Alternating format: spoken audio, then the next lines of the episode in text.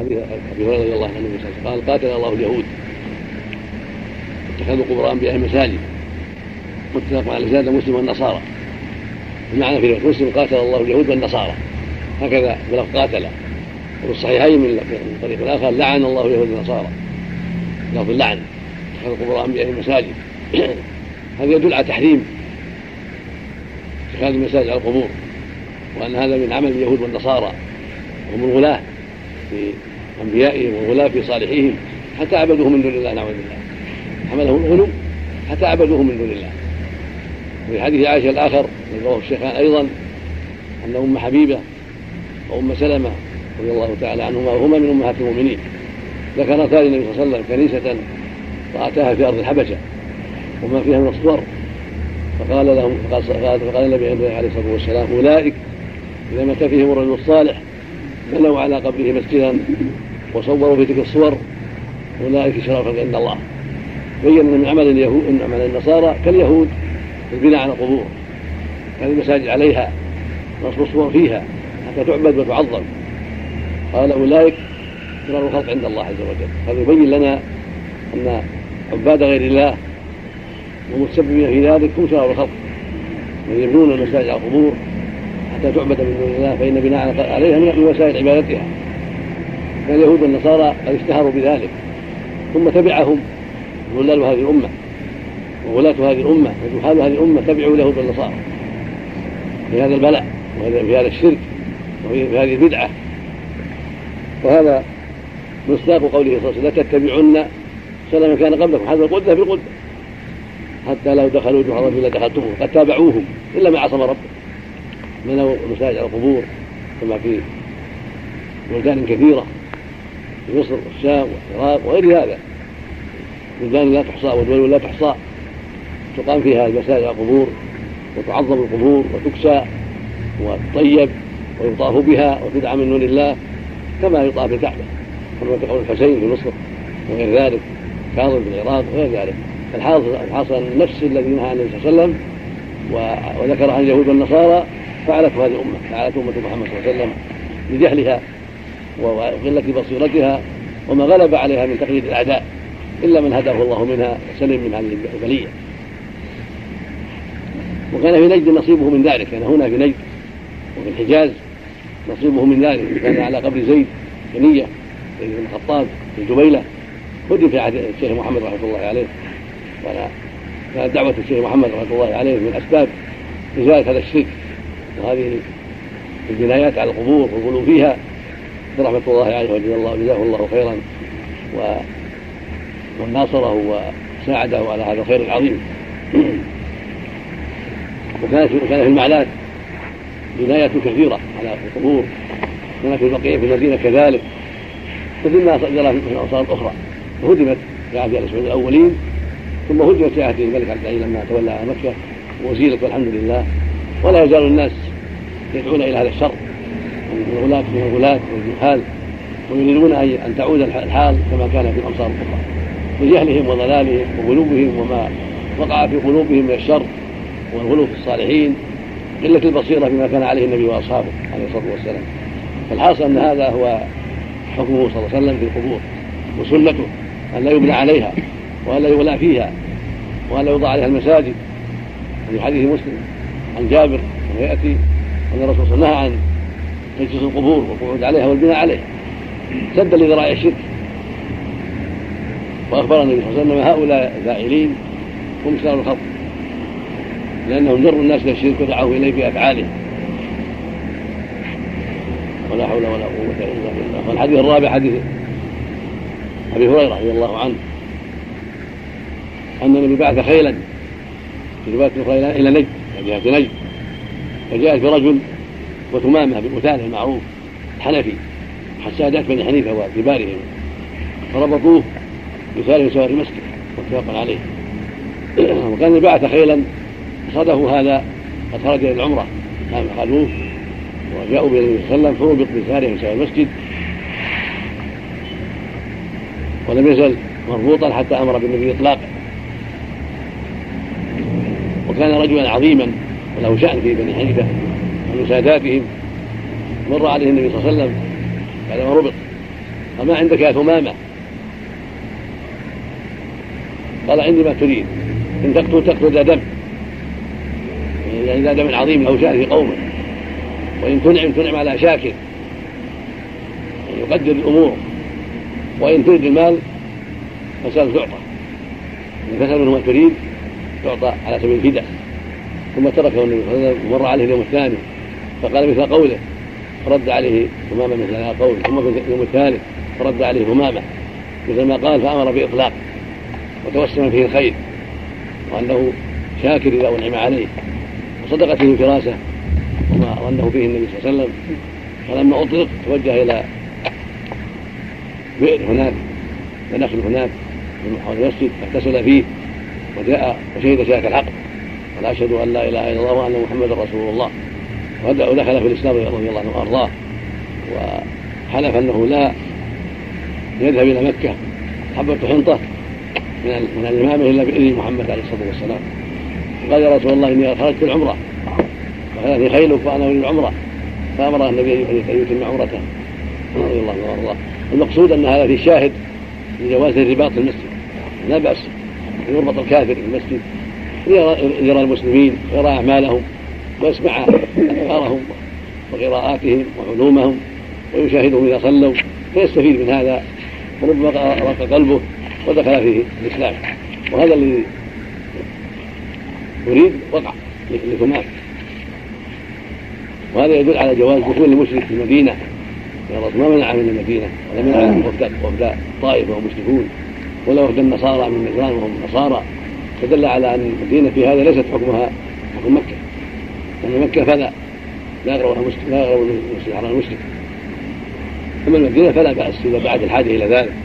الوفود أو لمصلحة مهمة لا يقضيها غيرهم ونحو ذلك. وفي جواز الرباط في المساجد كان الكافر المسجد لمصلحة يسمع الذكر يسمع الوعظ يسمع الدعوة. يقام عليه دعوة عند الحاكم في المسجد. يستحلب ليحضر شاهدة لأسباب شرعية لا بأس بدخوله كما دخلوا هذا المسجد وهو أشرف المساجد وأعظمها بعد المسجد الحرام. إذا جاز دخوله كافر في المساجد الأخرى من باب أولى ما عدا المسجد الحرام. والله سبحانه وتعالى أعلم يعني الفرق بين وفيه أيضا من الفوائد جواز العفو عن إطلاق الأسير بغير فداء إذا توهم فيه ولي الأمر. خير وظن فيه الخير. أن يطلق بغير فداء فإن الذي أطلق أمامه وأنا ما عليه من دون فداء لما ظن فيه الخير وتوهم فيه أنه سوف يسلم وسوف يؤثر فيه. إطلاق النبي وعفو عليه الصلاة والسلام. نعم نعم الفرق بين مكة والمدينة في دخول المشركين. نعم. الفرق بين مكة والمدينة هذا من هذا من خلف في مسجد النبي صلى الله عليه وسلم في الحرم. يعني مكة لا ما يجوز ولا المرور. ابدا والمدينة؟ حتى قالوا لو جاء وفد من المشركين ان الامام وهو في مكه يخرج اليه الامام أو يرسل اليه من ياخذ خبره الله المدينة يجوز بدون إقامة. إذا دعت مصلحة لذلك. يعني بدون إقامة. سائر. لا من إقامة. الجنة كلها لا لا إقامة فيها لكن الحاجة. سائر بلاد العرب. نعم. بناء المساجد في الدور والحارات ولو تقاربت المساجد. يجوز ذلك؟ لا يعني على حسب الحاجة. ما ينبغي التقارب. يعني يكون مضارة تفريق المسلمين. نعم. لكن يكون على حسب الحاجة. نعم. بسم الله الرحمن الرحيم. عمر هذا من في قصة عمر. لما مر على حسان بن ثابت الأنصاري شاعر الرسول صلى الله عليه وسلم وهو ينشد في المسجد يقول يقول بعض أشعاره في المسجد. فلحظ إليه عمر المنكر عليه. التفت إليه نظر بنظر المنكر ونظر المنكر معروف. فقال له حسان عند ذلك قد كنت أنشد وفيكم من خير منه. يعني في المسجد. يعني رسول الله عليه الصلاة والسلام متفق عليه. هذا فيه دلالة على جواز انشاد الشعر الذي لا لا شر فيه في المسجد كأشعار التي فيها حجاء المشركين فيها الدعوة إلى الله ودين الناس إلى الخير وما يشبه ذلك مما هو خير وإحسان. وفيه قوة عمر وحرصه على الخير رضي الله وأرضاه. فلما قال له قال له حسان ما قال كف عنه ولم يقل له شيئا. ولهذا وقوفه عند الدليل وعدم تجاوزه الدليل رحمه الله. وهي قوة صاحب الحق. أن صاحب الحق قوي. ولهذا قال عمر قال حسان وهو ثابت الجيش قد كنت انشد. وهو منه مع ان عمر هو عمر معروف. القوة والصلابة والهيبة. لكن صاحب الحق أقوى. وفي هذا قوة حسان أيضا في إظهار الحق وأنه أظهر الحق وبينه ولم يخش في هذا أن يغضب عمر أو ما أشبه ذلك بل أظهر وبين ما حفظه عن رسول الله عليه الصلاة والسلام. وهكذا ينبغي لأهل العلم أن يبلغوا عن الله شرعه وأن يصدعوا بالحق وأن لا يخافوا في الله لومة لائم لأن الناس إذا تركوا إظهار الحق درس الحق وذهب بموت أهله. فلا بد من إظهار الحق حتى ينقله دين عن دين وحتى يعلمه الناس حتى لا يموت الحق بموت أهله. ولهذا صدع حسان بذلك وبين أنه أنشد الشعر في حياة النبي صلى الله عليه وسلم وهو يسمع عليه الصلاة والسلام في المسجد. كان يقول له النبي صلى الله عليه وسلم أهجهم عن المشركين. وأن نفسي بيده إنه لا أشد عليهم من وقع النبل وكان يقول أيضا اللهم أيده بروح القدس من جبرائيل. فإن الشعر له أثر عظيم في تأييد أهل الحق. وفي تشريعهم وفي تثبيط الباطل وأهله وقمعه وتفريق شمله. ولا سيما إذا كان شعرا قويا يتضمن بيان أدلة الحق ومصالح المسلمين وفوائد ما هم عليه من الخير وأضرار الكفر والعواقب الوخيمة له والمعاصي فإن أثره عظيم في النفوس أكثر من أثر النثر عند عامة الناس. الذين لهم بصر في الشعر ومعرفة الله. والحديث الثالث الحديث الثاني حديث أبي هريرة أيضا. والثالث كذلك في احترام المساجد. أحدهما يقول صلى الله عليه وسلم من سمع رجلا في المسجد ينشد يطلب. أنشده ينشده طلبه. وأنشد الشعر بالرباعي قال الشعر. ونشد الضالة وطلب ونشد الشيء طلبه. فليقول لردها الله عليه. وإن المساجد لم تبنى لهذا. هذا من باب التعزير لما تساهل وأتى بأمر لا يناسب ولم يتأدب مع المساجد ولم يسأل ولم يتفقه هذا أمر عوقب بأن قال لا ردها الله عليه. هذا فيه أن الإنسان قد يعاقب وقد يعزر بنفس الدعاء. التعزير أنواع قد يكون التعزير بالضرب قد يكون التعزير بالسجن قد يكون التعزير بالكلام الشديد والتوبيخ قد يكون التعزير بالهجر وعدم الرد وعدم الكلام قد يكون التعزير بالدعاء يدعى عليه. ومنها هذا الباب الدعاء لمن قال من رأى الزال من رأى بعيري من رأى كذا في المسجد قال لا ردها الله. فإن المسائل لم تبنى لهذا لم تبنى لنشد الطوال فإن بنيت لعبادة الله وطاعة الله. عز وجل فإذا دعت الحاجة إلى هذا يقف خارج المسجد ويقول من رأى كذا من راى كذا خارج المسجد. كذلك واذا رأيتم من يبيع أو ابتاع الناس يقول لا أربح الله التجارة يكون من هذا الباب. لأن المسائل لم تبنى للبيع والشراء. يعني بنيت للصلاة والذكر وتعليم العلم. الذين يتسولون في مساجد هذا هو التسول أسهل. لا لا حرج. من نعلم لا لا حرج. وإن كان بعض الناس يشدد في هذا لكن لا له حرجا إذا لم يكثر الكلام ولم يطول الكلام كثر الكلام. لا بأس بهذا. النبي صلى الله عليه وسلم لما رأى ناسا فقراء مضر دخلوا عليه المسجد وهم فقراء عليهم ظاهر الفقر. خطب الناس صلى ثم خطب الناس وحثهم على الصدقة. قد صدق رجل بدرهمه بديناره وصاع كله وصاع شعيره إلى أن تجمع عنده شيء كثير فأعطاه هؤلاء الفقراء هذا نوع من السؤال حثهم على السؤال حثهم على مواساة هؤلاء الفقراء المساكين وجاء في السنة غير هذا ما يدل على جواز. الإنسان يبين حاله يبين حاله أنه فقير نعم. والحديث الرابع حديث عائشة رضي الله عنها.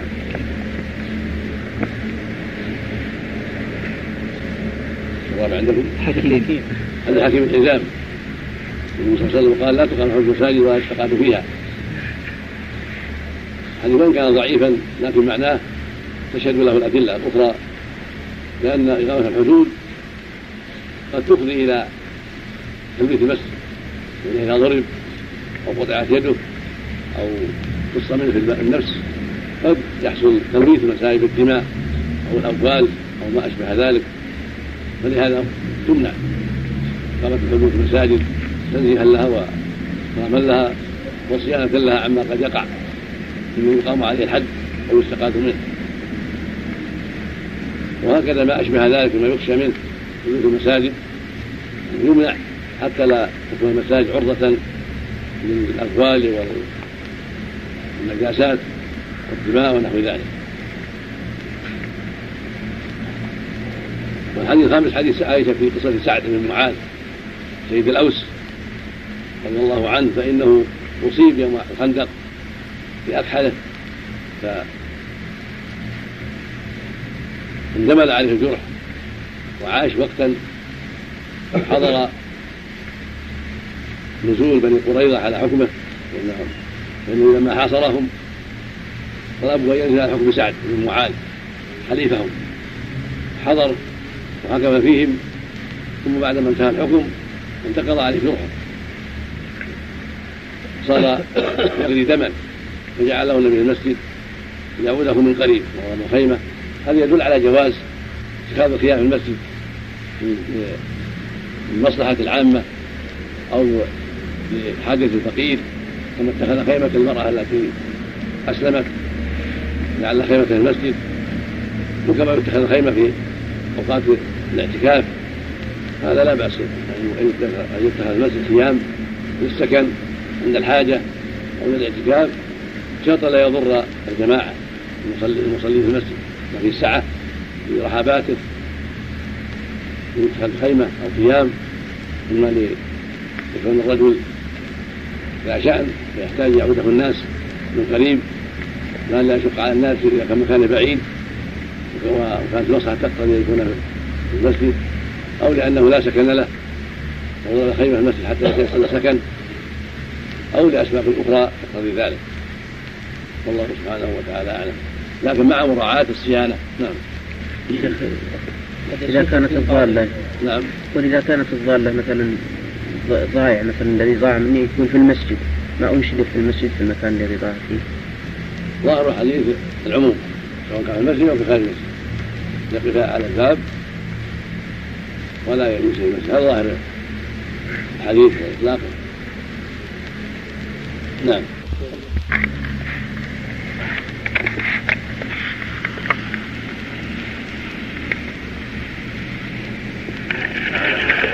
وعن عائشة رضي الله عنها.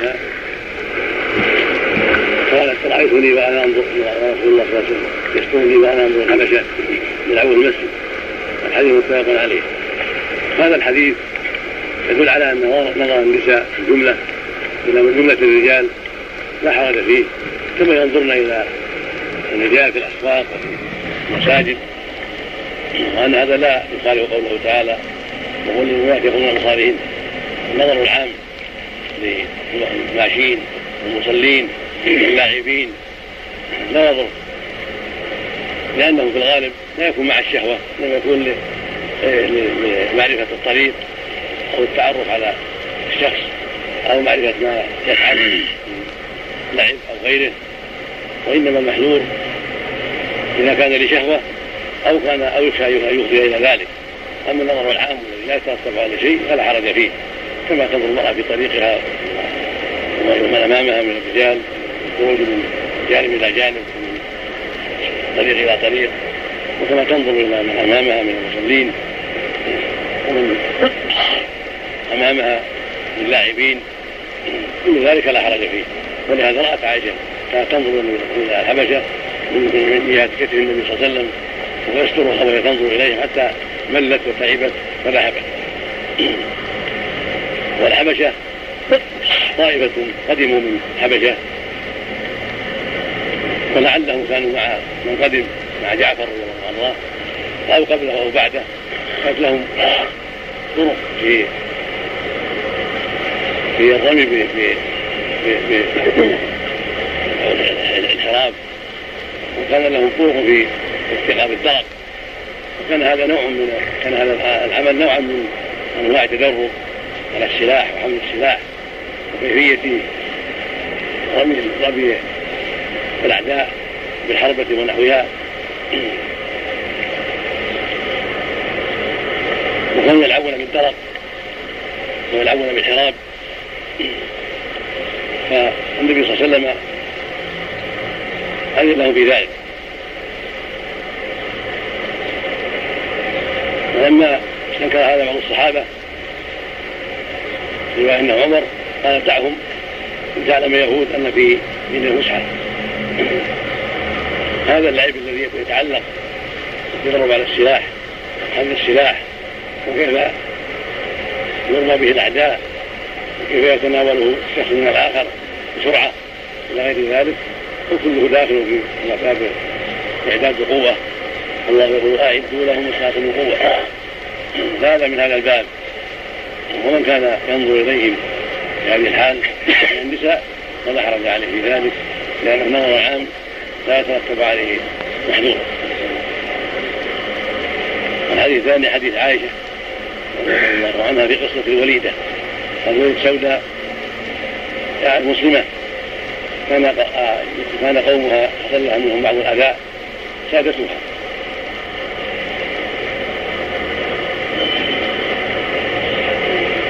فجاءت إلى النبي صلى الله عليه وسلم مسلمة فضربها خيمة في المسجد شباء في المسجد.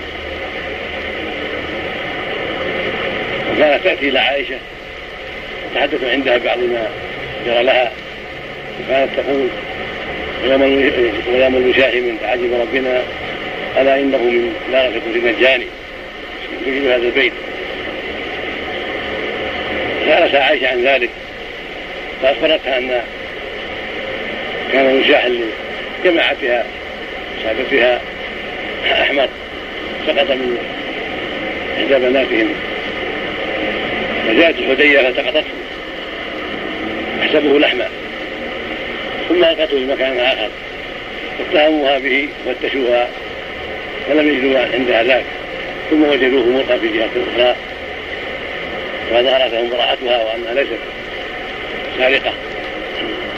الحاصل أن انه اسكنها النبي صلى الله عليه وسلم في جباه المسجد ودل على جواز مثل هذا في المسجد وأن اللعب الذي يراد به التدرب على السلاح ونحو المسلمين لا بأس يكون المسجد. كما أنه لا بأس بضرب الخيمة عند الحاجة في المسجد من غريب وحديث العهد بالاسلام والمريض الذي يراد أن يعاد من قريب أو لأسباب أخرى كما ضرب من الخيمة لا سعد بن معاذ كما تقدم.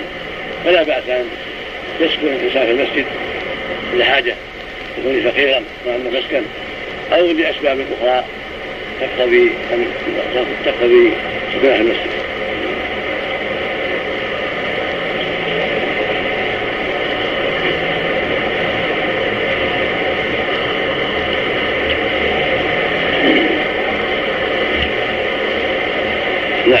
السفرة كذلك كما تقدم والنوم في المسجد الحاجة ليلا أو نهارا كل هذا لا بأس به ولا حرج فيه. لكن مع مراعاة الصيانة ومراعاة عدم الأذى للمصلين والقارئين وحلقات العلم في المسجد فيما بين المصالح فلا حرج فيه أن ينام فيه ولا حرج أن يسكن فيه عند الحاجة. لكن مع مراعاة الصيانة والبعد عما يؤذي المصلين والقارئين وما يقال هناك من حلقات العلم لا بد أن يراعى هذا وهذا. ويأتيكم أن من الاجور الاجور التي رأى النبي لامته أجر إخراج القذاء من المسجد. المسجد سواء في حديث عائشة انه أمر أن ينظف ويطيب هذه الأمور قد يترتب عليها شيء من عدم النظافة. لكن لا تمنع لا يمنع ذلك من إيجادها لأن المصلحة الراجعة مقدمة. وإذا وجد شيء من هذا يستدرك ويزال فلا شك أن وجود السكان في المسجد واللعب في المسجد الذي يتعلق بالجهاد والإعداد قد يترتب شيء من بعض الأذى لكنه مغمور في جنب المصلحة الكبيرة وهذا الشيء الذي قد يقع يمكن تداركه بالإزالة. إزالة الأذى الذي قد يقع. نعم. الحديث الثالث حديث أنس. بن مالك الأنصاري رضي الله تعالى عنه. النبي عليه الصلاة والسلام قال البصاق المسيح خطيئة. فكفارتها دفنها. تقدم حديث أنس أيضا. النبي صلى الله عليه وسلم قال لا يبصقن أحدكم إذا كان في الصلاة فلا يبصقن عن يمينه ولا يبصقن قبل وجهه ولا عن يمينه ولا عن شماله تحت قدمه بصرا أو تحت قدمه. وهذا يدل على أن المراد هناك إلا في فلا يبصق في المسجد يعني هذا إذا كان في خارج المسجد كالذي يصلي في الصحراء أو في بيته أو ما أشبه ذلك فله أن يبصق عن يساره تحت قدمه فيدفنها وينزل أذاها أما إذا كان في المسجد فلا لأن في المسجد يؤذي المصلين وما يتعلق بأرجلهم وثيابهم فيمنع. ولهذا سماه النبي خطيئة. خطيئة. السيئة. قال وكفارتها دفنها إذا وجد شيء من هذا كفارته دفنه. وليس المعنى أنه يجوز يفسق ويدفن لا إن لا يقال له يظاهر ويكفر. الظهار محرم سيئة ليس له يظاهر وليس له يحرم ما حرم الله ما حل الله. لكن إذا وقع كفر هكذا هنا. يوصف في المسجد. ولكن لو وقع شيء من ذلك فإنه يدفنه إذا كان فيه تراب وأمكن دفنه حتى لا تؤذي لا, لا تؤذي أحدا هذه لا يؤذي أحد هذا المصاب. وإلا فوجب أن ينقل ويزال. ولهذا حكى النبي صلى الله عليه وسلم النخاعة من جدار المسجد. فإذا كانت كان مصاب المسجد أو النخاعة ما يمكن دفنها ولو دفنت لعابا. نقلت. وجب أن تنقل وأن تزال. حتى لا يبقى لها أثر في المسجد حرصا على نظافته وسلامته.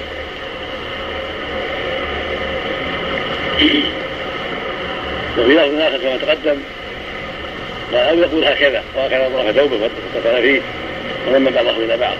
يعني إما يبصق عن يساره تقدم أو يبصق في ثوبه فيضع في رداءه ثم يرد بعضه على بعض. للتنشيف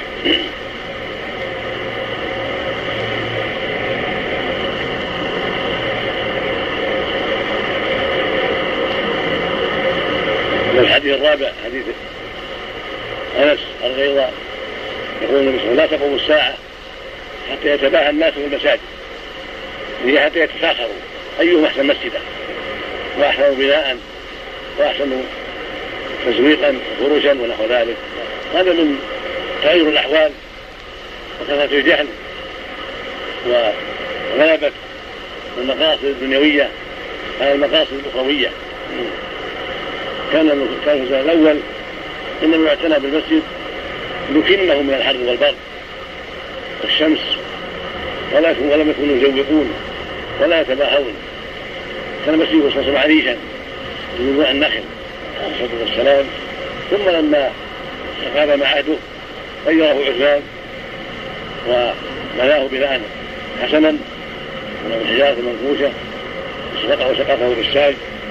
وانكر هذا بعض الصحابة عليه فقال إنكم غيرتم حسنتم بيوتكم وغيرتم فلا بد أن يحسن بيت الله عز وجل.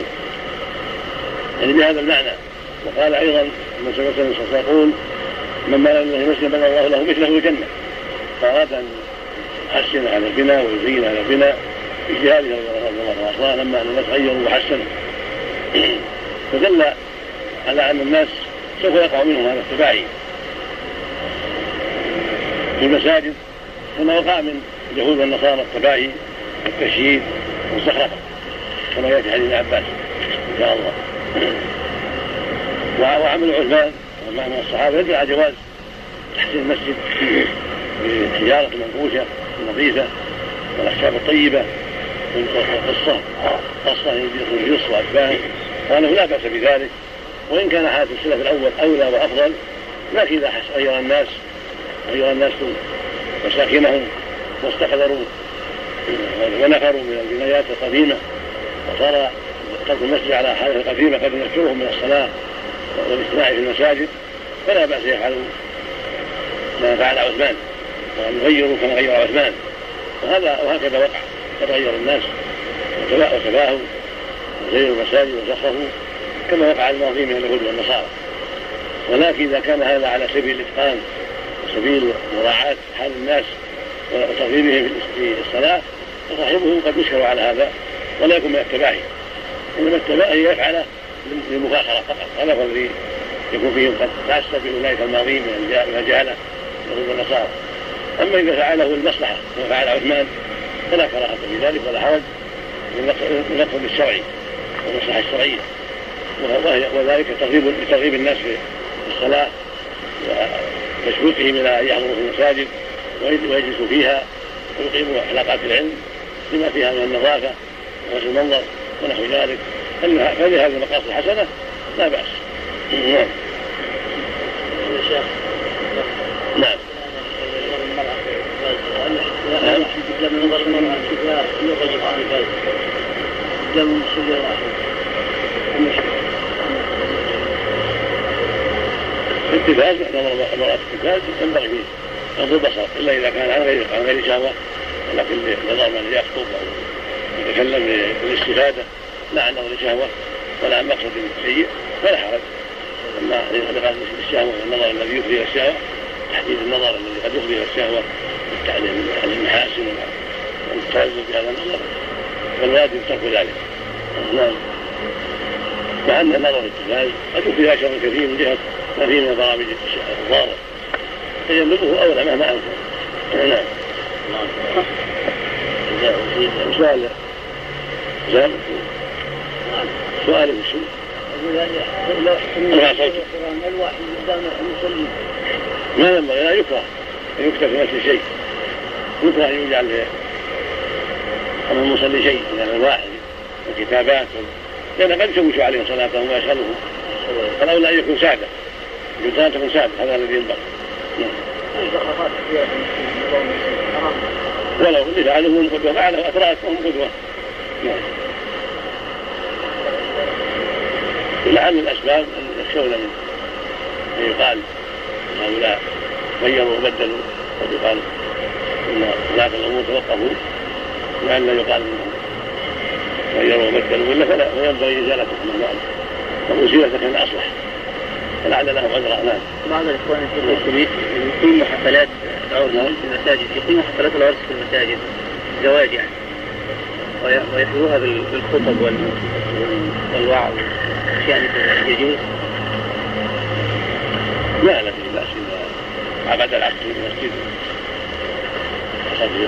والوليمة بالمسجد وكل شيء. ما له اذا دعت الحاجة إلى هذا ما دعت الحاجة إليه. ما عنده منزل يسع ولا يترتب عليه. هذا المسجد كما ياكل أهل السفر في المسجد وياكل الصائم في المسجد إذا دعت الحاجة إلى ذلك ولا يترتب عليه. يعني هذا أما إذا يخشى الأذى يمنع. والغالب اليوم إنه يخشى الأذى. لأن الناس يعني يتساهلون في رمي بعض قصور التطبيق أو وصول بعض الأمراض التي تراق أو تسقط أو كذا. المقصود انه يعني اذا دعت اليه حاجة من اذى كالغريب في المسجد والغرباء الذي يحتاج إلى المسجد وما أشبه لا بأس. أما إذا ما دعت الحاجة إلى هذا فما يمكن ان يكون في البيوت.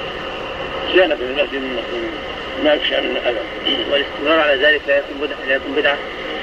يعتاد الناس ذلك.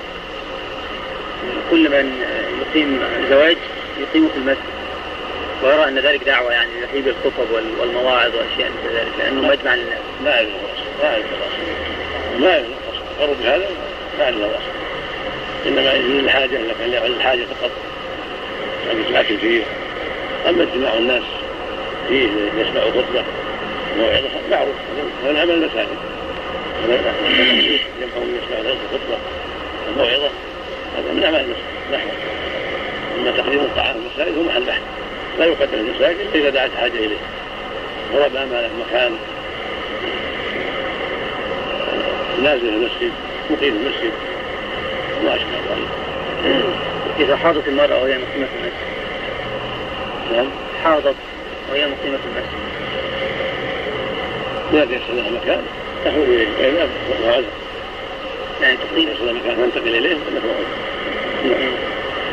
عذر قول في الحديث في يدخل اي سارة تحت قدمه كيف يقال المقصود خارج المسجد وظاهر الحديث انه في المسجد يعني والحاجة لا تكون له المسجد صار على على ما يكون في المسجد أو صار مثل خطيئه سماه النبي خطيئه طيب ما يكون دفن حسنه ورد الحديث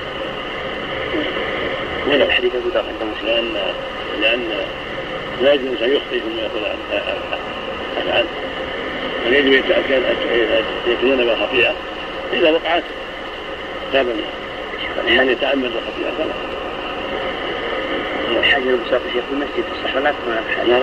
الحاجة إلى البساط يكون في المسجد لا لا يجوز. وصف خطيئه لا يجوز. لا. هذا لو كان في التراب أما اليوم مساجد اليوم قطعا. مساجد اليوم لا يجوز القول فيها مطلقا. حتى عندما قال الجواز اذا كان فيها تراب مساجد اليوم فروش وغربلات الله كفى عليها. عادة الناس كثيرا فعند جميع أهل العلم يحرم مثل مساجد اليوم لا يجوز لا يوجد واحد من أهل العلم إنما يجوز عند بعض العلماء إذا كان تراب. جاز له يتركهم ويتمهم يجمع بينهما. وهو قول ضعيف. صواب لا يجوز؟ حتى ولو كان تراب لا يجوز التكفير لكن على هذا قول إذا كان تراب يمكن الدفن؟ يعني مساجد تراب رمال ما كان في العهد الأول. أما اليوم كان مفروشه أو تبرز فيها تبرز فيها البساط حرم كيف سمى الحديث حسن يا شيخ؟ حديث أبو ذر. الدفن الدفن الإمام الحسن لكن مو مراد المسألة أو خارج المسألة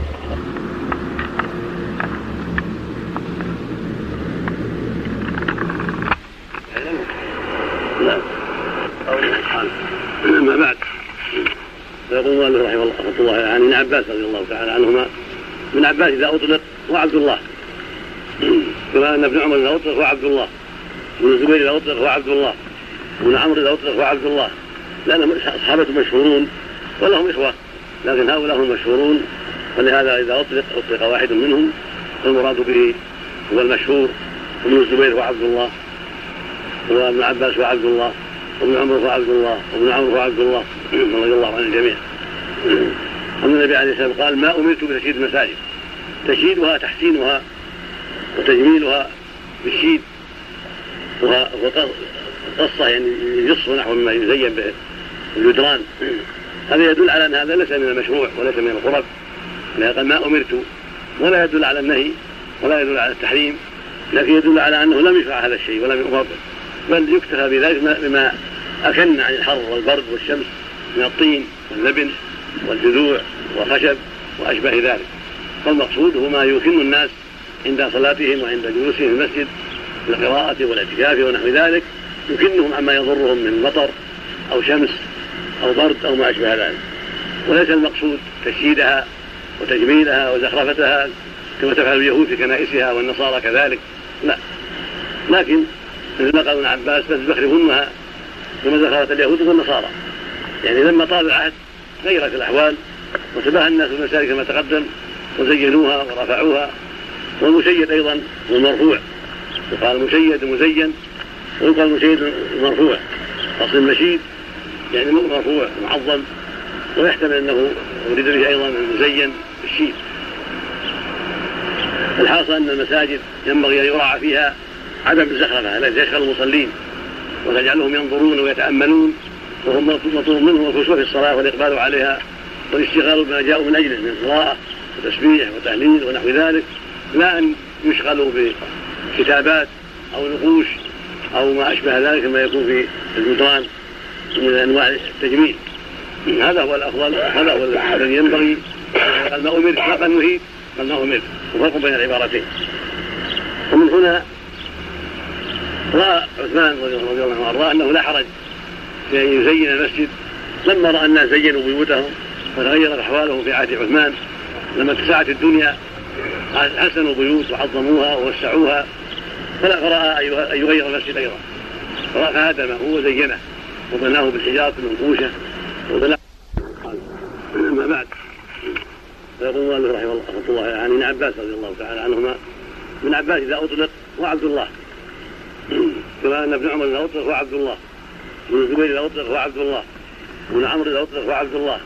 لانهم صحابه مشهورون ولهم إخوة لكن هؤلاء هم المشهورون.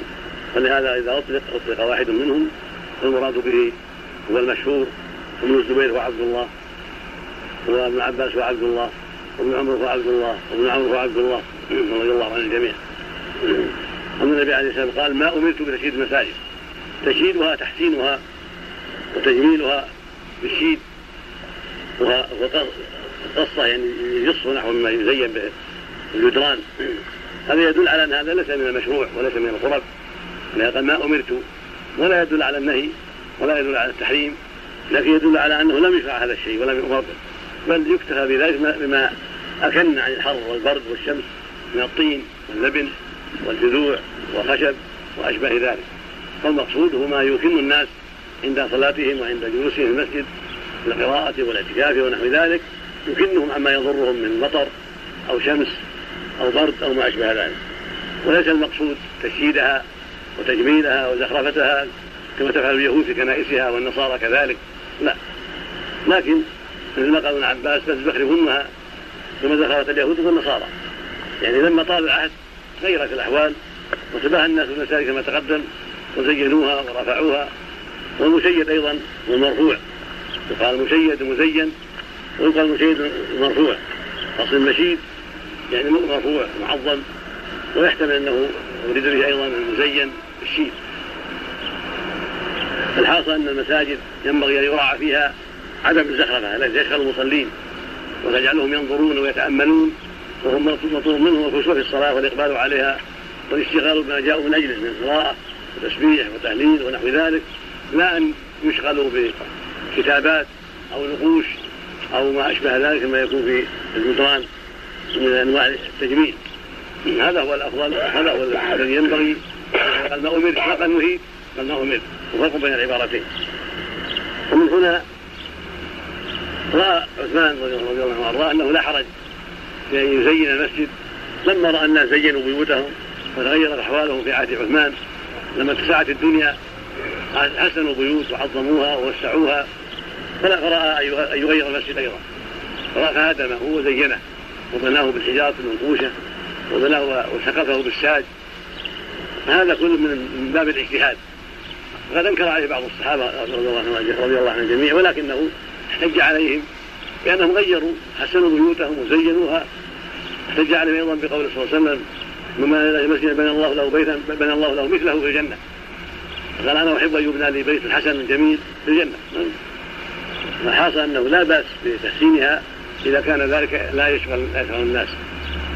تحسين ما في نقوش أو نقوش خفيفة لا تشغل الناس كما فعل عثمان. الشيء القليل الذي لا يشغل الناس لا حرج فيه لكن تركه أفضل. كما كان في عهد النبي صلى الله عليه وسلم عهد الصديق وعهد عمر هذا هو الأفضل.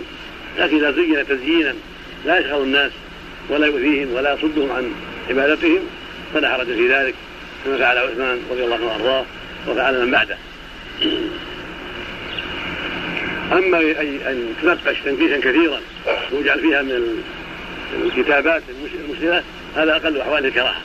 لأنه قد يشغل المصلي وقد يشغل القارئ ويشغل من جاء ليسبح ويهلل بالنظر والتأمل وليس المقصود من المساجد هذا والحديث الثاني حديث أنس رضي الله عنه. أن النبي عليه السلام قال علي أجور أمتي. ما يحصل لهم من الأجور عن أعمالهم حتى قذاه يخرجها الرجل المسجد حتى عرض علي في أعمالهم ما يقع من إخراج القذاة والشيء اليسير الذي يقع في مسجد من عود صغير أو فرقة صغيرة أو شيء شبه ذلك مما يعني يعتبر قدا وهو الشيء الحقير الصغير الذي ينبغي ينزه المسجد عنه فكيف بما هو فوق ذلك. فهذا يدل على أن إخراج القذى وإخراج الأذى من المسجد وتنظيفه أو هو الأنصاري خلفته صحابي الجليل خلف العقبة يوم العقبة. أن النبي عليه الصلاة والسلام قال لا صلاة لمن لم لا صلاة لمن لم يقرأ بأم القرآن رواية بفاتحة الكتاب متفق عليه. وفي رواية لابن حبان وأبو حاتم محمد بن حبان الدستي شهيد وتوفى سنة أربع وخمسين وثلاثمائة. صاحب الصحيح تاريخ وغيرهما. والدار معروف وأبو الحسن بن عمر. دار قبل الامام الحافظ المشهور المتوفى سنه 85 300 لا تجزئ صلاة لا يقرأ ولا بات الكتاب. في رواية أحمد بن داوود الترمذي وابن حبان لعلكم تقرأون خلفه قلنا نعم قال لا تفعلوا من فاتحة الكتاب فإنه لا صلاة لمن لم يقرأ بها. هذه الروايات كلها تدل على وجوب قراءة الفاتحة وأنها ركن في الصلاة لا بد منها. وأن الصلاة بدونها لا تؤذي لا تجزي ولا تصح. لهذا قال لا صلاة؟ الأصل في النفي نفي الذات. والحقيقة لا المجاز هذا هو الأصل. وأيد ذلك لا تجزي ويؤيد هذا أيضا ما رواه مسلم الصحيح. عن أبي هريرة رضي الله عنه النبي صلى الله عليه وسلم من صلى صلاة لم يقرأ بفاتحه الكتاب فهي خداج فهي خداج غير تمام وخداج النقص. خداج الناقة اذا أسقطت ما في بطنها. الحاصل أن هذه الموضوعه بمعناها تدل على أنه لا بد من قراءة الفاتحة وانها فرض ولهذا ذهب جمهور أهل العلم إلى انها ركن في الصلاة. عن أبي هريرة رضي الله عنه النبي صلى الله عليه وسلم من صلى صلاة لم يقرأ بفاتحه الكتاب فهي خداج فهي خداج غير تمام وخداج النقص. خداج الناقة إذا أسقطت ما في بطنها. الحاصل ان هذه الموضوعه بمعناها تدل على أنه لا بد من قراءة الفاتحة وانها فرض ولهذا ذهب جمهور أهل العلم إلى انها ركن في الصلاة في حق الإمام والمنفرد. اختلفوا بغيرهما والمأمون على قولين بل على أقوال ثلاث. أحدها أنها فرض عليك الإمام المنفرد مطلقا وهذا أرجح الأقوال وأظهرها في الدليل. الثاني أنها سنة في حقك وليست فرضا وهذا هو المنقول على الأكثر. وعن جماعة من الصحابة رضي الله عنهم. والقول الثالث أنها فرض في السرية في السرية لا في الجهريه الجهريه عليه ينهض ويسمعها ويكتفي وفي السرية يلزمه ان يقراها وهذا قاله جماعة من العلم؟ وهو أقرب من الذي قبله أقرب من القول بعدم وجودها مطلقا. ولكن القول بوجودها مطلقا وأرجح الأقوال الثلاثة وأوفق للدليل. ففيه السورية يقرأها ويقرأ معها ما تيسر من والثانية الظهر والعصر والمغرب والعشاء وفي الجاهلية يقرأها وينصت سكت الإمام وقرأ السكتة ولم يسكت قرأها وإن كان يقرأ ثم أنصت. هذا من باب العام والخاص. إذا قرأ القرآن السليم وأنصتوا. آية عامة الحديث وإذا قرأ فأنصتوا حديث عام حديث لا صلاة لمن لم يقرأ الكتاب. نص خاص والخاص يقضي على العام. يخصه.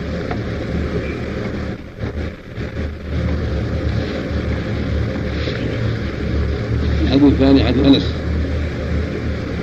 لكن تركها المأموم جهلا بوجودها عليه أو تقليدا. من قال يعني بوجودها أو نسيانا فالاظهر صحة صلاته. لأن هذا مما تعم به البلواء ولا القول بعدم وجودها مطلقا أو على الجهرية قول له قوته على من الصحابة فهو قول له قوة وجاهته فإذا تركها المأمون جهلا ونسيانا تقليدا لمن قال بعد الوجود فإن صلاته صحيحة. وتابعة الإمام وأما أن يتعمد ذلك يعرف الأدلة الشرعية هذا هو محل الخطر ومحل الخلاف في صحة الصلاة وعدمها الحديث الثاني حديث أنس رضي الله تعالى عنه النبي صلى الله عليه وسلم وعمر لا يفتح الصلاة الحمد لله رب العالمين. في رواية زيادة عثمان متفق عليه. يذكر أنس النبي صلى الله عليه وسلم ابو بكر وعمر رضي الله تعالى عنهما ما كانوا يذكرون البسمله في قراءة ويبدأون بقراءة الحمد فدل ذلك على أنها ليست من الفاتحة ولهذا تركت. ولو كانت منها لبدأ بها وجهر بها مع الفاتحة. فلما بدأ القراءة بالحمد دل على أن البسملة ليست منها ولكنها مشروعة قبلها وليست من آياتها خلافا لمن زعم ذلك ويأتي مزيد لذلك وذكر الصديق وعمر في مثل هذا لبيان استقرار السنة وانها شيء مستقر لم ينسخ. قال الصحابي ابو بكر وعمر وعثمان والراشدين وما أشبه ذلك. فالمراد من هذا بيان أن هذا الشيء قد استقر وعرف من الصحابة ولم ينسخ وإلا الحجة قائمه بقول النبي صلى الله عليه وسلم ليس بحاجه إلى مزيد مزيد أحد. ولكن يذكرون الصديق وعمر وعثمان وعليا والصحابة يذكرونه في مثل هذا لبيان أن الحكم لم ينسخ ولم يغير بل هو مستقر. هذا مسلم في رواية لا يذكر بسم الله الرحمن في أول قراءة ولا في آخرها. لا يذكرونها جهرة كما ياتي فلعلها قوم أو إنها شاذة لأن بعض الكبار يذكروها لكن ذكر المؤلف فيما ياتي ان أن حملها على عدم الجهر أولى من العلة من التعليم. وحكم على السجود ويحمل النفي فيها على نفي الجهر لا على نفي الوجود. موجودة يقرؤونها ولكنها سرت وفي رواية أحمد بن سعيد بن خزيمة لا يجهرون بسم الله الرحمن الرحيم وفي أخرى خزيمة كانوا يسرون. يسرون بها ولا يجهرون وهذا هو الأولى وعلى هذا يفعل النفي في رواية مسلم لا يذكر بسم الله الرحمن الرحيم ولا في آخرها. ولا يذكرونها جهرة. لا أنه لا يذكرونها أصلا. قال جماعة من العلم منهم العباس بن تيمية وجماعة من الحفاظ قالوا إنه لم يثبت عن النبي صلى الله عليه وسلم أنه جهر بالبسمله في حديث واحد لم يثبت ذلك فانما المحفوظ عنه والثابت عنه الاصرار بها وعدم الجهل بها. لكن جاء ذلك عن بعض الصحابة. أنهم جهروا بها ولعله للتعليم. يعني يعلم القارئ أنها تقرا وأنها ليست مهملة. وزعم بعض الصحابة أن تسمية احدى آيات الفاتحة ولكن الصواب أنها ليست احدى آياتها وإنما هي آية مستقلة. أنزلها الله فصلا بين السور وهي بعض آية من سورة النمل. من سليمان وانه بسم الله الرحمن الرحيم. بعض آية من سورة النمل وهي آية مستقلة أنزلها فصلا بين السور ما عدا ما بين الأنفال والقراءه المعلوم وهذا هو الأرجح انها آية مستقلة ليست من الفاتحة وليست من غيرها ولكنها مستقلة أنزلها الله فصلا بين السور يعلم بها انتهاء السورة التي قبلها وبدء السورة التي بعد نزولها. إلا أنها بعض آية من سورة النمل وقوله جل وعلا إنه من سليمان وإنه بسم الله الرحمن الرحيم. وثبت في حديث أبي هريرة الآتي أنه قرأ بها لما فرغ من صلاته. قال إني أشبه صلاة برسول الله صلى الله عليه وسلم. حج به بعض العلم على الجهر بها ولكن ليس بصريح. لأنه يحتمل أنه أراد يعني معظم ما دام فعل من ركوعه وسجوده وغير ذلك. ليس بالصريح. والنصوص الصريحة كلها دالة على أنه لا يجهر بها. نعم. حديث معاوية يا شيخ؟ لما صلى وقال له إن ذهب تكبيره المسونة نعم. معاوية لما صلى في المدينة بالصحابة قال له أين ذهب تكبيره البسملة؟ نعم. لما صلى بالصحابة في المدينة الحديث الذي خرجه الحاكم من حبان وغيره. فقالوا له أين ذهب تكبيره البسملة؟ ذهب التكبير العربي البسملة؟ فلما سلم قال له أين ذهب التكبير؟ وأين ذهبت البسملة؟ أولا فأنكروا عليه ينظر في صحة هذا ثم إذا صح المراد بهذا أن كان ربما نقص التكبير يعني يرفع صوته لا أما البسملة فمحل نظر ألفاظ المسلمون ذكروا أنه لم يذكر عن النبي صلى الله عليه وسلم بأي حديث صريحا أما الحاكم فقد يروي يروي الموضوعات والضعاف لا يجوز إعادة النظر في نعم. إذا قرأ لا هو ليس في نادر نعم. إذا قرأ في صلاة آخر سورة وأول سورة. نعم. ركعة واحدة. نعم. آخر سورة وأكمل إلى أول السورة التي بعدها. ركعة واحدة. يجهر بسم الله وسطهم لا. لا. لا. يجهر. شيخ فاتحة كم آية؟ الأفضل سبع آيات. طيب إذا قلنا عن اسم الله تكون ست لا السابعة غير المغضوب عليهم عين أنعمت عليهم هذه السادسة غير المغضوب عليهم ولا الضالين هذه السادسة لأن في الاستثناء لا يمنع من الفتح ولا آية يكون والعصر إن الإنسان في خسر آياتان إلا الذين آمنوا رسم الإثمان ما رسم نعم. رسم الإثمان المرسوم الأخير آية لا غلط غلط في الرسم وهي السابعة وما ورد في قراءته انها آية من الحمد لله. يأتي بها بحث بعض العلم نعم. جاء بعض الصحابة أصحاب الصواب لا بأس لا بالنسبة للقراءات. بالنسبة للقراءات بعض القراء هي آية من بعض القراء يراها آية لكن القول النبي صلى الله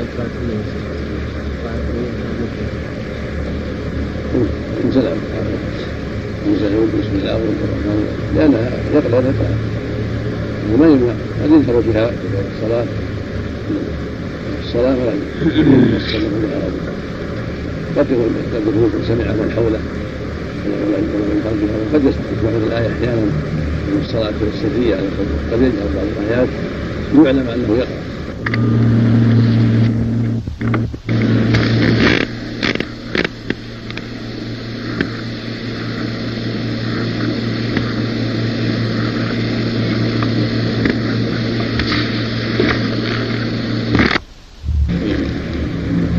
بسم الله الرحمن الرحيم كتاب الشروط. باب ما يجوز من الشروط في الإسلام والأحكام والمبايعة. وعن أبي هريرة رضي الله عنه أنه صلى بالناس يوم فقرأ بسم الله الرحمن الرحيم. ثم قرأ بهم القرآن ثم من سورة الضالين قال آمين. قال يكبر كلما سجد وكلما كلما جلس وكلما رفع. ثم يقول بعد ما يسلم والذي نفسي بيده اني لا اشبهكم صلاة من رسول الله عليه الصلاة والسلام. هذا الحديث يدل على ان أن التسمية تقرأ وأن وأن القارئ يقول بعد الضالين يقول آمين وأن المصلي يكبر عند كل خطوة ورفع. وأن هذه هي سنته عليه الصلاة والسلام. قد احتج بهذا من من رأى الجهر بسم الله أن الراوي ذكر عن أبي هريرة أنه قرأ بها وسمعها الناس. ودل ذلك على أنه قال ثم قال بعدها إن لا أشبهكم صلاة برسول الله صلى الله عليه وسلم. احتج به من رأى جهر بها. تقدم في حديث أنس من الصحابة أن النبي صلى الله عليه وسلم لا يجهر بها وهكذا الصديق وعمر وعثمان قدم في حديث عائشة ومسلم صلى الله عليه وسلم كان يفتح والصلاة الحمد لله قرأ بالحمد لله. وجاء بينهما أنه كان لا يجهر بها عليه الصلاة والسلام وربما جهر بعض الأحيان مما يسمع الناس. انه يسمع الناس حتى يفهموا أنه يقراها والغالب عليه أنه لا يفعل ذلك. ولهذا أخبر أنس وأخبرت عائشة بافتتاح قراءه بالحمد. ليس فيه التسميه وربما حين قرأ رفع صوته بها بعض الأحيان حتى يسمعه من حوله ويعلم أنه يقرأها. كما جاء في حديث أبي قتادة النبي عليه الصلاة والسلام كان يسمعه الايه أحيانا السريه أيضا يعلم قراءته ويعلم ما قرأ به عليه الصلاة والسلام. ثم هذا عام ليس بصريح فعل هذا كله فاشبه برسول الله.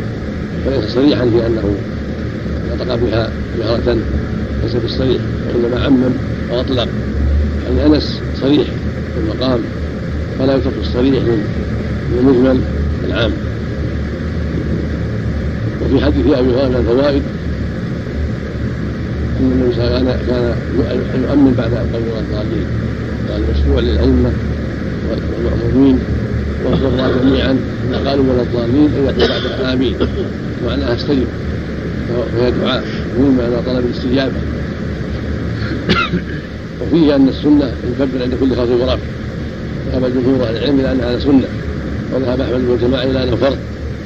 التكبير في النقل فرض لابد منه لأن الرسول أمر بذلك. وفعله قال صلوا كما رأيتم يصلي.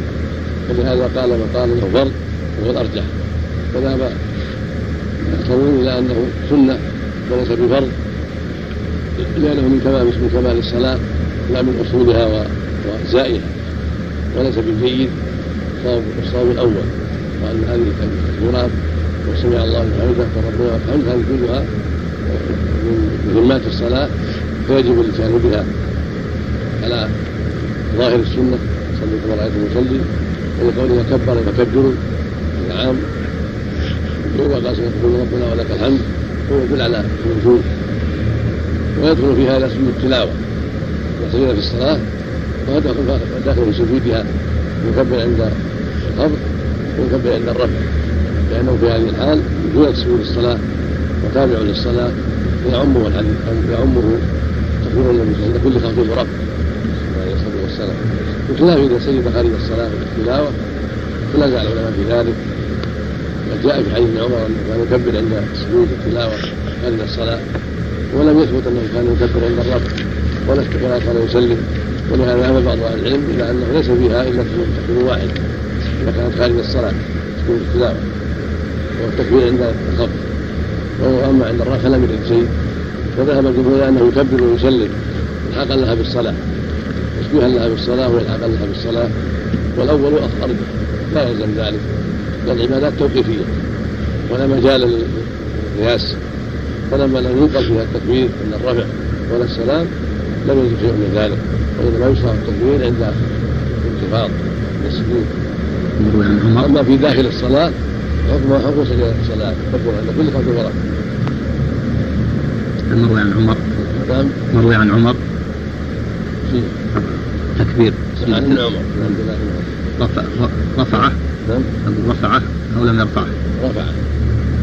رواه الحاكم أبو داوود أبو داوود من طريق عبد الله بن عمر مكبر ضعيف. ورواه الحاكم من طريق كبير بن صخر عبيد الله والثقه فهو في جمله لا بأس به. نعم. الحديث الثاني حديث أبي هريرة أيضا. اذا قراتم الفاتحه فقرأوا احدى اياتها فقرأوا قراتم الفاتحه فقرأوا بسم الله احدى آياتها. هذا احتج به من يرى أن البسملة من الفاتحة جزء منها وايه منها. ولكن صوب الدار وقفة وليس بمرفوع والصواب عند أهل العلم ليس في هذا شيء مرفوع عند النبي صلى الله عليه وسلم. وإنما جاء بحثها من كلام الصحابة ومن بعدهم. قوم قالوا ان احدى آياتها قوم قالوا لا. تقدم أن الصواب ان التسمية ليست آية من الفاتحة ولا من غيرها.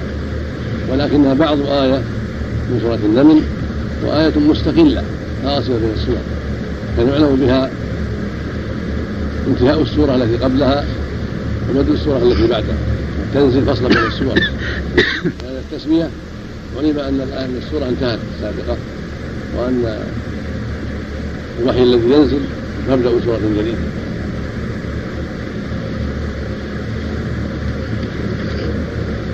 والآية والفاتحة سبع بدونها سابعتها غير المغضوب عليهم ولا الضالين. هي السابعة.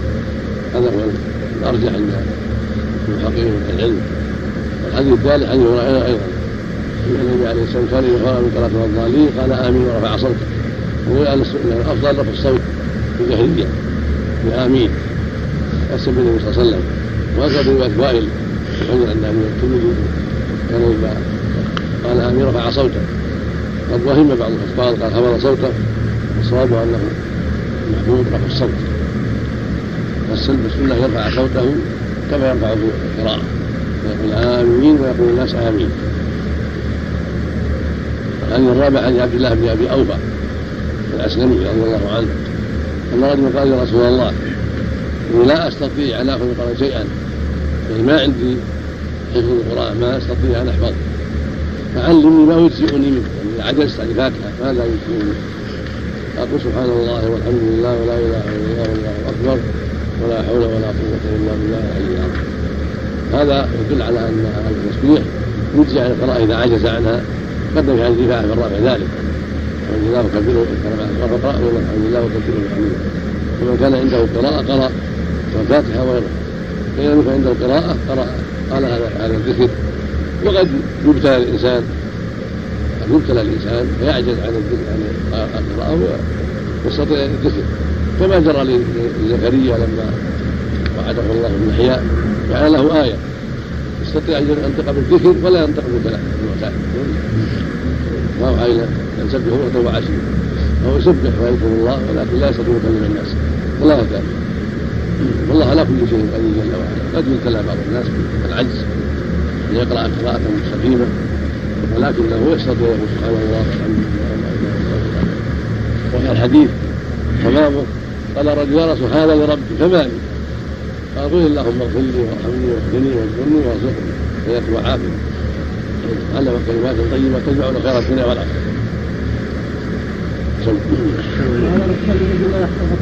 نعم. لا بأس ويجوز أن يؤم الناس يجوز التسبيح. نعم. يجوز أن يؤم الناس الجماعة ما يصلي مثله يعني يعزي مثله. إذا صار إذا صار لا يصلي مأموم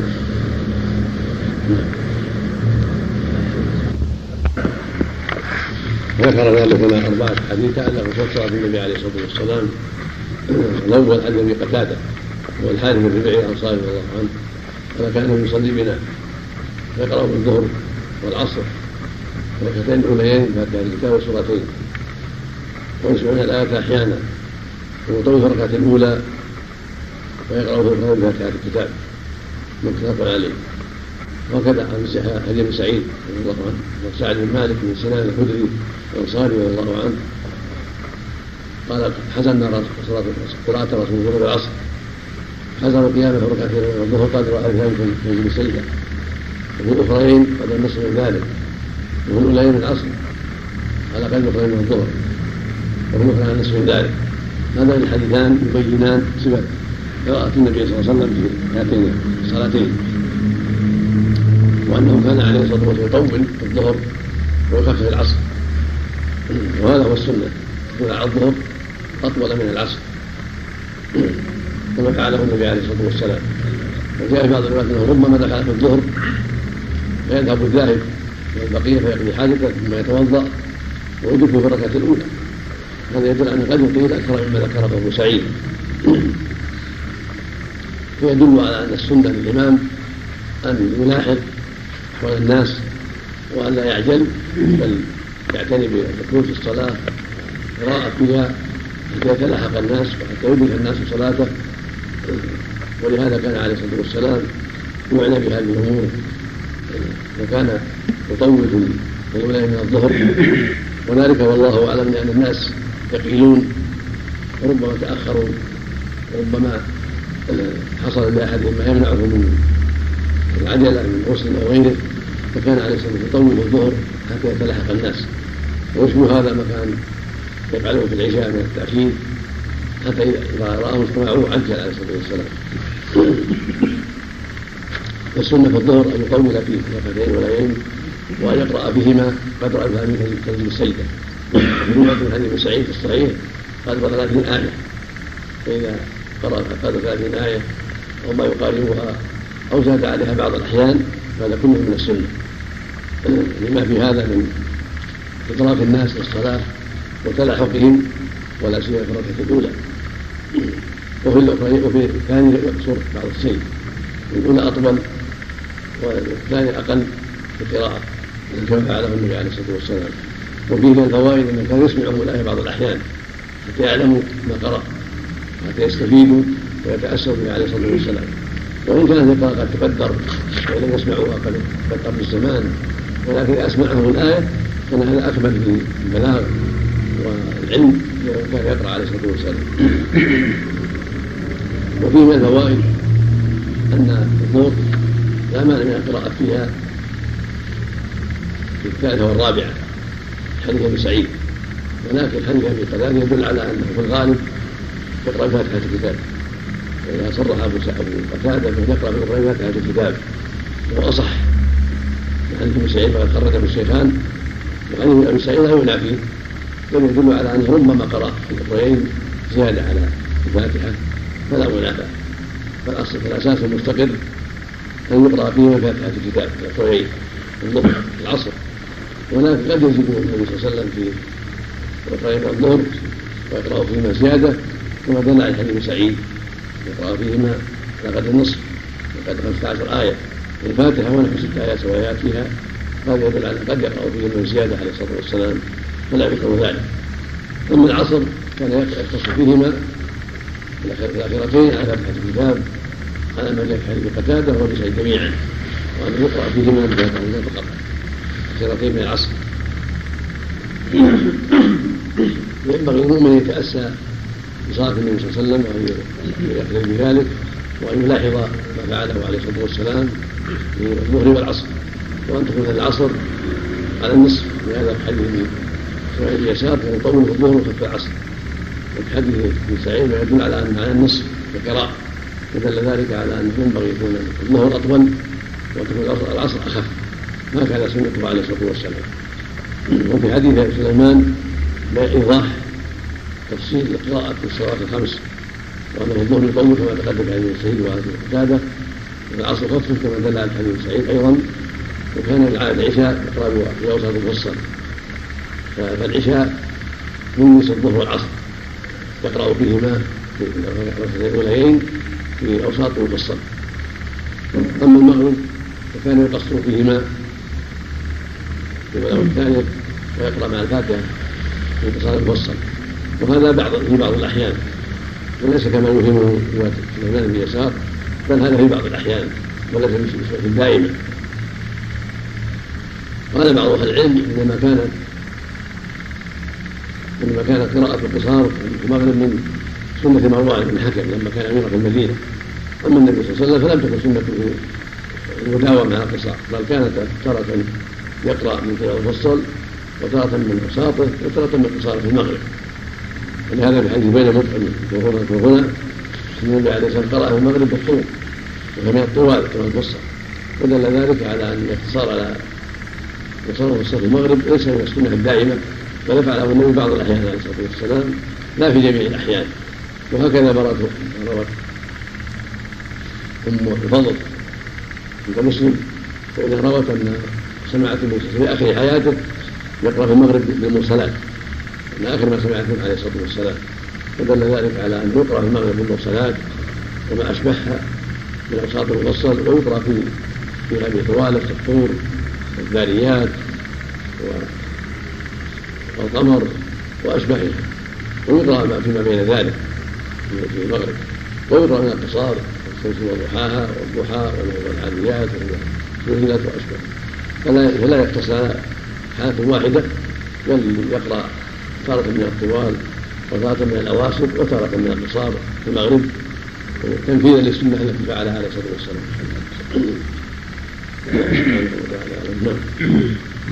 أما الفجر فما لا يكره بطواله سنة الفجر طوال. هذا أمر معلوم. من الأحاديث كلها أن الفجر يطال فيها والسر في ذلك والله أعلم أن الفجر ركعتان ليست طويلة. وبعد قيام الناس من النوم وفي نشاطهم فهم في حاجة إلى أن يسمعوا كلام الله وإلى أن يستفيدوا من كلام الله في أخلاق الجهرية وكان من حكمة الله شرع فيها الجهر والتطويل ليستفيد الناس حال فراغهم حال نشاطهم وحال رغبتهم في السماع. وهم في هذه الحالة قد اجتمع لهم النشاط والراحة بعد النوم مع قصر مع قصر الفريضة من كونها ركعتين فقط وكونها جهرية فاجتمع من ذلك ما يقتضي التطويل فيها والفائدة العظيمة للإمام والمأمومين جميعا. نعم. وهل أن تشرع الملائكة جاء بها. الملائكة لكن تشهد تشهد العصر أيضا والعصر لا يطول. يجتمعون بصلاة العصر وصلاة الفجر المتعاقبين يجتمعون صلاة الفجر وصلاة العصر. نعم. وصلت الملائكة النور وملائكة النار. تشهد أيضا العصر. يعني يعني نعم. لكن ليس هو السر والله أعلم. السر ما تقدم نعم. الله حزر حزر الصحابة في الركعتين الأولى قد أجزى من كل السلة في الركعتين نعم الركعة الواحدة ركعتين مقدار 15 آية نعم في الركعة نعم قريب من 15 آية في الركعة في الركعة الواحدة قرأت السجدة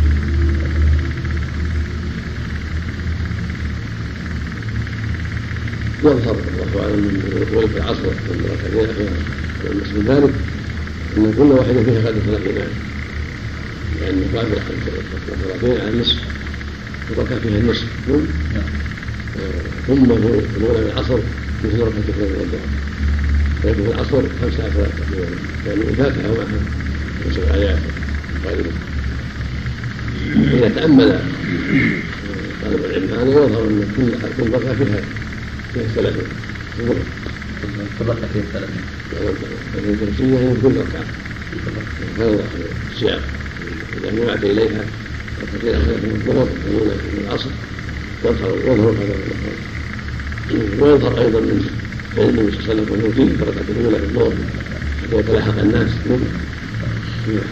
ولا نص السجدة لا إطالة بالنص سورة السجدة ما في إطالة لا ما في نعم صلى الله عليه وسلم قرأ في المغرب بالأعراف ثبت هذا نعم والله الطليين هل هذا السبب يا شيخ؟ ما أعلم ما أعلم كان لبيان السنة لبيان يجوز هذا هذا الظاهر ما شاء الله عليك نعم. اللهم لك الفجر اللهم لك الصلاة الفجر والعصر. هذا الملائكة الذين يتعاقبون في الناس. نعم. يصلون في صلاة الفجر هؤلاء نازلون وهؤلاء يصعدون بعد الصلاة. نعم. نعم. من العباد يجتمعون صلاة العصر أيضا. أحسن. الذين كانوا معنا في النهار يصعدون بعد العصر. أحسن. ويبقى النازلون بعد العصر إلى الفجر. أحسن. الله عليك. اسماع الإمام الصلاة السرية. يعني في الآية. كإسماعه في الجهرية. ما ما نعرف التفصيل. المفروض يسمعون بعض الآية. يعني جهرا ولا يلزم أن يكون مثل الجهرية سواء المفروض يسمعهم قد يسمع الصف الذي يليه بعض الروايات يسمع من يليه يسمع من يليه من الصف الأول ويظهر من من بعض الروايات انه لا يكون في اسماع الجهريه ولكنه اسماع دون اسماع يحصل منه بيان ذكر خباب بن اردت انه يعلم قراءة باضطراب لحيته كما سئل عن ذلك وهم كنا نعرفه من اضطراب لحيته هم يعلمون قراءته باضطراب لحيته ويعلمونها أيضا بما يقع من أسماعه والايه بعض الأحيان. وأحسن الله عليك. هل الإسماع في الركعتين الأوليين أم مثلا الإسماع من بعض الفاتحة في الثالثة والرابعة؟ نعم مطلق. ما في تفصيل أو مطلق. نعم. الله. بالنسبة لله الرحمن طيب يا الرحيم شيخ نعم. الإمام إذا وجد الذين يصلون خلفه من الضعفاء خفف وإذا وجد الذين يصلون خلفه من هنا الرسول عليه الصلاه والسلام قال وقت بأضعاف المسلم ونحن مرضى وضعفاء الحاجة إلى يطبق يعني ما تقول يعني إذا وجدت خلفه ثم الحلم يعني له عند السنة أقال وإذا وجدت خلفه لا الصلاه معتدله وعلى فيها العمر كما يصلي لكن لو قدر انه في بعض الاحيان ضعاف معروفين مرضى معروفون أو في سفر يخلوا حالهم إلى بهم المساجد العامه وراعى فيها السنة هذا هذه الأحاديث الأربعة في- فيها بيان من صفات صلاة النبي عليه الصلاة والسلام كالتي قبلها. في حديث أبي هريرة دلالة على أنه عليه الصلاة والسلام كان يقرأ صلاة الفجر يوم الجمعة ألف لام ميم تنزيل السجدة. المعروفة تنزل كتاب رب العالمين. كان يقرأ بها في الركعة في الثانية بهالة عن الإنسان بعد الفاتحة خرجه الشيخان في حديث في روايه الطبراني من ابن مسعود يدين ذلك. ولم اقف على سند روايه الطبراني ولكن سكوت المؤلف يشعر بأن هذه الرواية لا بأس بها. إنه ذكرها وسكت عليها ظاهره أنها لا حرج فيها ولا بأس بسندها. وقد طبع المعجم الكبير الآن كم من تسعه أجزاء أو أو عشرة أجزاء. يمكن أن يراجع في مسند ابن مسعود رحمه الله. والظاهر كان يقرأ. ظاهر الاستمرار عليه الصلاة والسلام. السنة الاستمرار فيها وذهب بعض أهل العلم إلى أن يستحب تركها بعض الأحيان لئلا يظن ظان أنها واجبة. وهذا مقصد صالح. لكن المحافظه على السنة كما حافظ عليها النبي صلى الله عليه وسلم أولى وفي الامكان التنبيه على انها غير واجبه بالكلام أيضا. بالكلام والتوكيد. وروى مسلم في الصحيح عن ابن عباس رضي الله عنهما مثل ما روى أبو هريرة كان يقرأ. صلاة الفجر والجمعة في علم هذه تنزل السجده وفي هذا الثلاثه على الإنسان. وقد جاءت هذه السنة من رواية أبي هريرة عند الشيخين ومن رواية ابن عباس عند مسلم ومن رواية مسعود الطبراني ولعلها جاءت أخرى المقصود انها سنة ثابتة فينبغي الأئمة العنايه بها والمحافظه عليها. وكثير من الأئمة قد يتساهل في هذا ولا يقراها يقول انها طويلة. وبعضهم يقسمها يقرأ مثل يقسمها بالركعتين. وبعضهم يقسم ثلاث في الركعتين وكل هذا خلاف السنة. السنة يقرأهما كاملتين الأولى في الأولى والثانية في الثانية. هذا هو السنة. من حديث حذيفه رضي الله عنه. عن النبي صلى الله عليه وسلم كان سمع النبي صلى الله عليه وسلم يقرأ فيوم مرت فيها الرحمن سأل ولا تعود الا تعود هذا الحديث يصبر في الصحيح أو في الصحيحين في مسلم أو في الصحيحين جميعا. ان حذيفة صلى مع النبي صلى الله عليه وسلم ليله في رمضان. فأطال القراءة عليه الصلاة والسلام قرأ بالبقره وبالنساء وبال عمران. قال فمر في إيه الرحمن إلا وقف عندها يسر ولا يفعل إلا تعود. في بعض الروايات ولا يتسبح إلا سبح. هذه السنة. سنه التهجد صلاه النافلة. أن القارئ يتدبر ما يقرا ويتعول عند آية الوعيد. ويسال عند آية الرحمة. ويسبح عند آية التسبيح. تاسيا بالنبي عليه الصلاة والسلام. وهذا كان في تهجده بالليل عليه الصلاة والسلام. ولم يحفظ عنه هذا في الفرائض. لكن بعض الفقهاء قال ولو في فرض لأن الأصل أنهما سواء. ولكن عدم نقله في الفرض يدل على الاولى ترك ذلك الفرض لأمرين. أحدهما أنه لم ينقل فيما نعلم ولو كان سنة فهذا نقل لأن الصحابة نقلوا كل شيء رضي الله عنهم. الأمر الثاني أنه قد يسبب الطول ولا يفتن الإمام قد يطول على المأمومين قرأ وقف عند كل آية قد تطول القراءة بسبب هذا وقد يشق على المأمومين. فلعل من الحكمة التي من أجلها ترك النبي صلى الله عليه وسلم ذلك أن ذلك من أسباب الطول فلهذا فعله في النوافل وفي تهجد الليل لأن هذه صلاة محل محل طول وليس يتبعه أحد فلا سبب فيها التدبر الذي يتضمن السؤال عند اتى الرحمه إلى آخره. التدبر مطلوب في كل في كل قراءة لكن كونه يقف عند اتى الرحمه إلى آخره هذا هو محل البحث.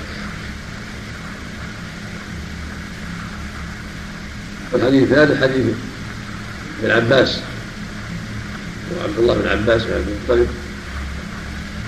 من عم النبي عليه الصلاة والسلام إذا أطلق فهو عبد الله. وابن العباس له أولاد كثيرون بفضل وثم كثير وغيرهم لكن متى أطلق ابن عباس؟ هو عبد الله لأنه لم يروي احاديث بفضل مات قديما. فضل رضي الله عنه. هو الاكبر لكن مات قديما. في عهد الصديق أو اول خلافة عمر. والذي بقي وروى الأحاديث العظيمة الكثيرة وانتفع به المسلمون بعلمه وروايته هو عبد الله. فلهذا إذا أطلق فهو عبد الله. وقد عاش إلى عام 68 توفي في خلافة بن الزبير. عام 68 من الهجرة رحمه الله ورضي عنه عن النبي صلى الله عليه وسلم قال ألا وإني نهيت أن أقرأ راكعا وساجدا. فأما الركوع فعظموا في الرب وأما السجود فاجتهدوا في الدعاء فقمن أن يستجاب لكم. قمن بفتح الميم وكسرها قمن وقمن. ان يستجاب لكم حريج. ان يستجاب لكم هذا الحديث دل على فوائد. منها أنه ينهى عن قراءة الركوع والسجود الركوع ليس محل القراءه القراءة محلها القيام. ومحلها القعود في حل في حق من يعجز عن من يعجز عن القيام. كالمريض وأما الركوع فمحل التعظيم بيس وهكذا السجود هذا التعظيم والتقديس والدعاء. فليس محل القراءه القراءة اشترى لها القيام الله هو الحكيم سبحانه وتعالى. فالقيام محل هو محل القراءه وهكذا قعود عند عجز عن القيام. أما الركوع فهو خضوع واستكانه لله عز وجل وانكسار بين يديه يناسب فيه تعظيم يناسب فيه تعظيمه ودعاؤه والانكسار بين يديه بالتذلل والدعوات. فجاءت الصلاة على هذا على هذا المنوال القيام محل انتصاب محل قوة فناسب أن يكون محل قراءة ومحل تدبر ومحل التعقل والإقبال على القراءة وتعظيم كلام الرب عز وجل والركوع محل ذل وانكسار وهكذا السجود فلا سبب يكون محل تعظيم وتقديس وتسبيح ودعاء وضراعة. وقد جاء هذا المعنى من حديث علي عند مسلم أيضا. النبي نهاه أن يقرأ راكعا وساجدا. وبهذا يعلم أنه لا يجوز أن يقرأ المصلي في الركوع ولا في السجود وإنما محل القراءة محل القيام. قال فأما الركوع فعظمه في الرب. هذا يدل على أن السنة تعظيم الرب في الركوع. وقال فيها سبحان ربي العظيم. سبحان سبحانك اللهم ربنا وبحمدك اللهم قل لي. سبحان الذي له ملك ملكوت وكل عظمه سبوح قدوس كما جاء في الأحاديث. فهو محل تعظيم. والدعاء جاء فيه ضمنا دعاء صار قليلا ضمنا سبحانك اللهم ربنا وبحمدك اللهم اغفر لي جاء هذا الدعاء ضمنا ضمن التعظيم. والسجود يشرع فيه مع التسبيح والتعظيم والتقديس يشرع فيه أيضا الدعاء فإن الله شرع فيه تسبيح. سبحان ربي الأعلى وهذا تعظيم لله وتقديس له وإيمان بأنه الأعلى. لما كان السجود حال انخفاض وذل وانكسار ناسب ينبه فيه على علو الله. والركوع حال الانكسار نبه إلى العظمة سبحان ربي العظيم المنزه عن كل ذل وكل انكسار وكل ضعف. فهو, العظيم الذي لا عظم منه والكبير الذي لا أكبر منه سبحانه هو العزيز الذي لا عز منه سبحانه وتعالى والسجود أشد في الخضوع وأشد في الذل والانكسار. فنسى فيه زيادة سبحان ربي الاعلى سبحان ربي الاعلى إشارة إلى أنه في العلو لا في السجود سبحانه وتعالى. والله فوق الجميع فوق العرش. هكذا. يعتقد أهل السنة والجماعة كما جاءت في كما جاءت في الآيات وفي الأحاديث. فقد أجمع أهل السنة قاطبة على أن الله سبحانه في العلو فوق العرش دائم من خلقه وعلمه في كل مكان سبحانه وتعالى. كما قال ابن مبارك نعرف ربنا من فوق السماوات على عرش بائن من خلقه هكذا قال الاوزاعي وغيره. فله قوله الأعلى وسبح ربك الأعلى إشارة لما تقدم من علو الله ورقيته والأدلة في هذا كثيره جدا لا تحصى في الاحاديث والآيات. علو الله رقيته رد على الجهمية والمعتزله ومن قال في قولهم وانه في كل مكان جعل الله قول علوا كبيرا وفيه شرعية الدعاء. فينبغي المؤمن يكثر من الدعاء؟ حال السجود ومحل الخضوع ومحل الانكسار فينبغي فيه الإكثار من الدعاء. وفي صحيح مسلم عن أبي هريرة رضي الله عنه أن النبي صلى الله عليه وسلم قال أقرب ما يكون العبد من ربه وهو ساجد فأكثر الدعاء. هذا يدل على أن السجود حال قرب الخضوع والذل والانكسار بين يدي الله عز وجل فناسب أن يكثر فيه من الدعاء. الحديثان يدلان على شرعية الدعاء في السجود وأنه محل محل إجابة فينبغي فيه الإكثار من الدعاء. ثم الدعاء ليس خاصا بما يتعلق بالآخرة وليس خاصا بالمأثور كما يظن بعض الناس لا. يجوز أن تدعو بغير المأثور وبما يتعلق بالدنيا وحاجاته. لأن الرسول أطلق قال فأكثروا الدعاء فاجتهدوا في الدعاء. ولم يقل فيما يتعلق بالآخرة ولم يقل فيما يتعلق بالدين. بل أطلق فدل ذلك على أنه يدعى في الفريضة وفي النافلة في الدعوات التي يحتاجها الإنسان. سواء تتعلق بالآخرة اللهم اغفر لي وارحمني وأدخلني الجنة. أو تعلق بالدنيا كاللهم ارزقني رزقا حلالا. اللهم ارزقني دارا حسنه أو دارا واسعة. وزوجة صالحة والزوجة الصالحة فيها مصالح الدنيا والآخرة. وما أشبه ذلك. اللهم ارزق ذرية طيبة وما أشبه ذلك. الحاصل أنه لا بأس بالدعوات المتعلقة بالآخرة والمتعلقة بالدنيا. اللهم فرج كربتي اللهم اقض ديني اللهم يسر لي كذا وكذا من حاجاتي العاجلة. وما أشبه ذلك. إن كان في السجن اللهم يسر خروجي من السجن. كان مهددا بشيء يسأل ربه العافية من هذا الشيء. وأن الله يكفي شر الظالمين من غير ذلك.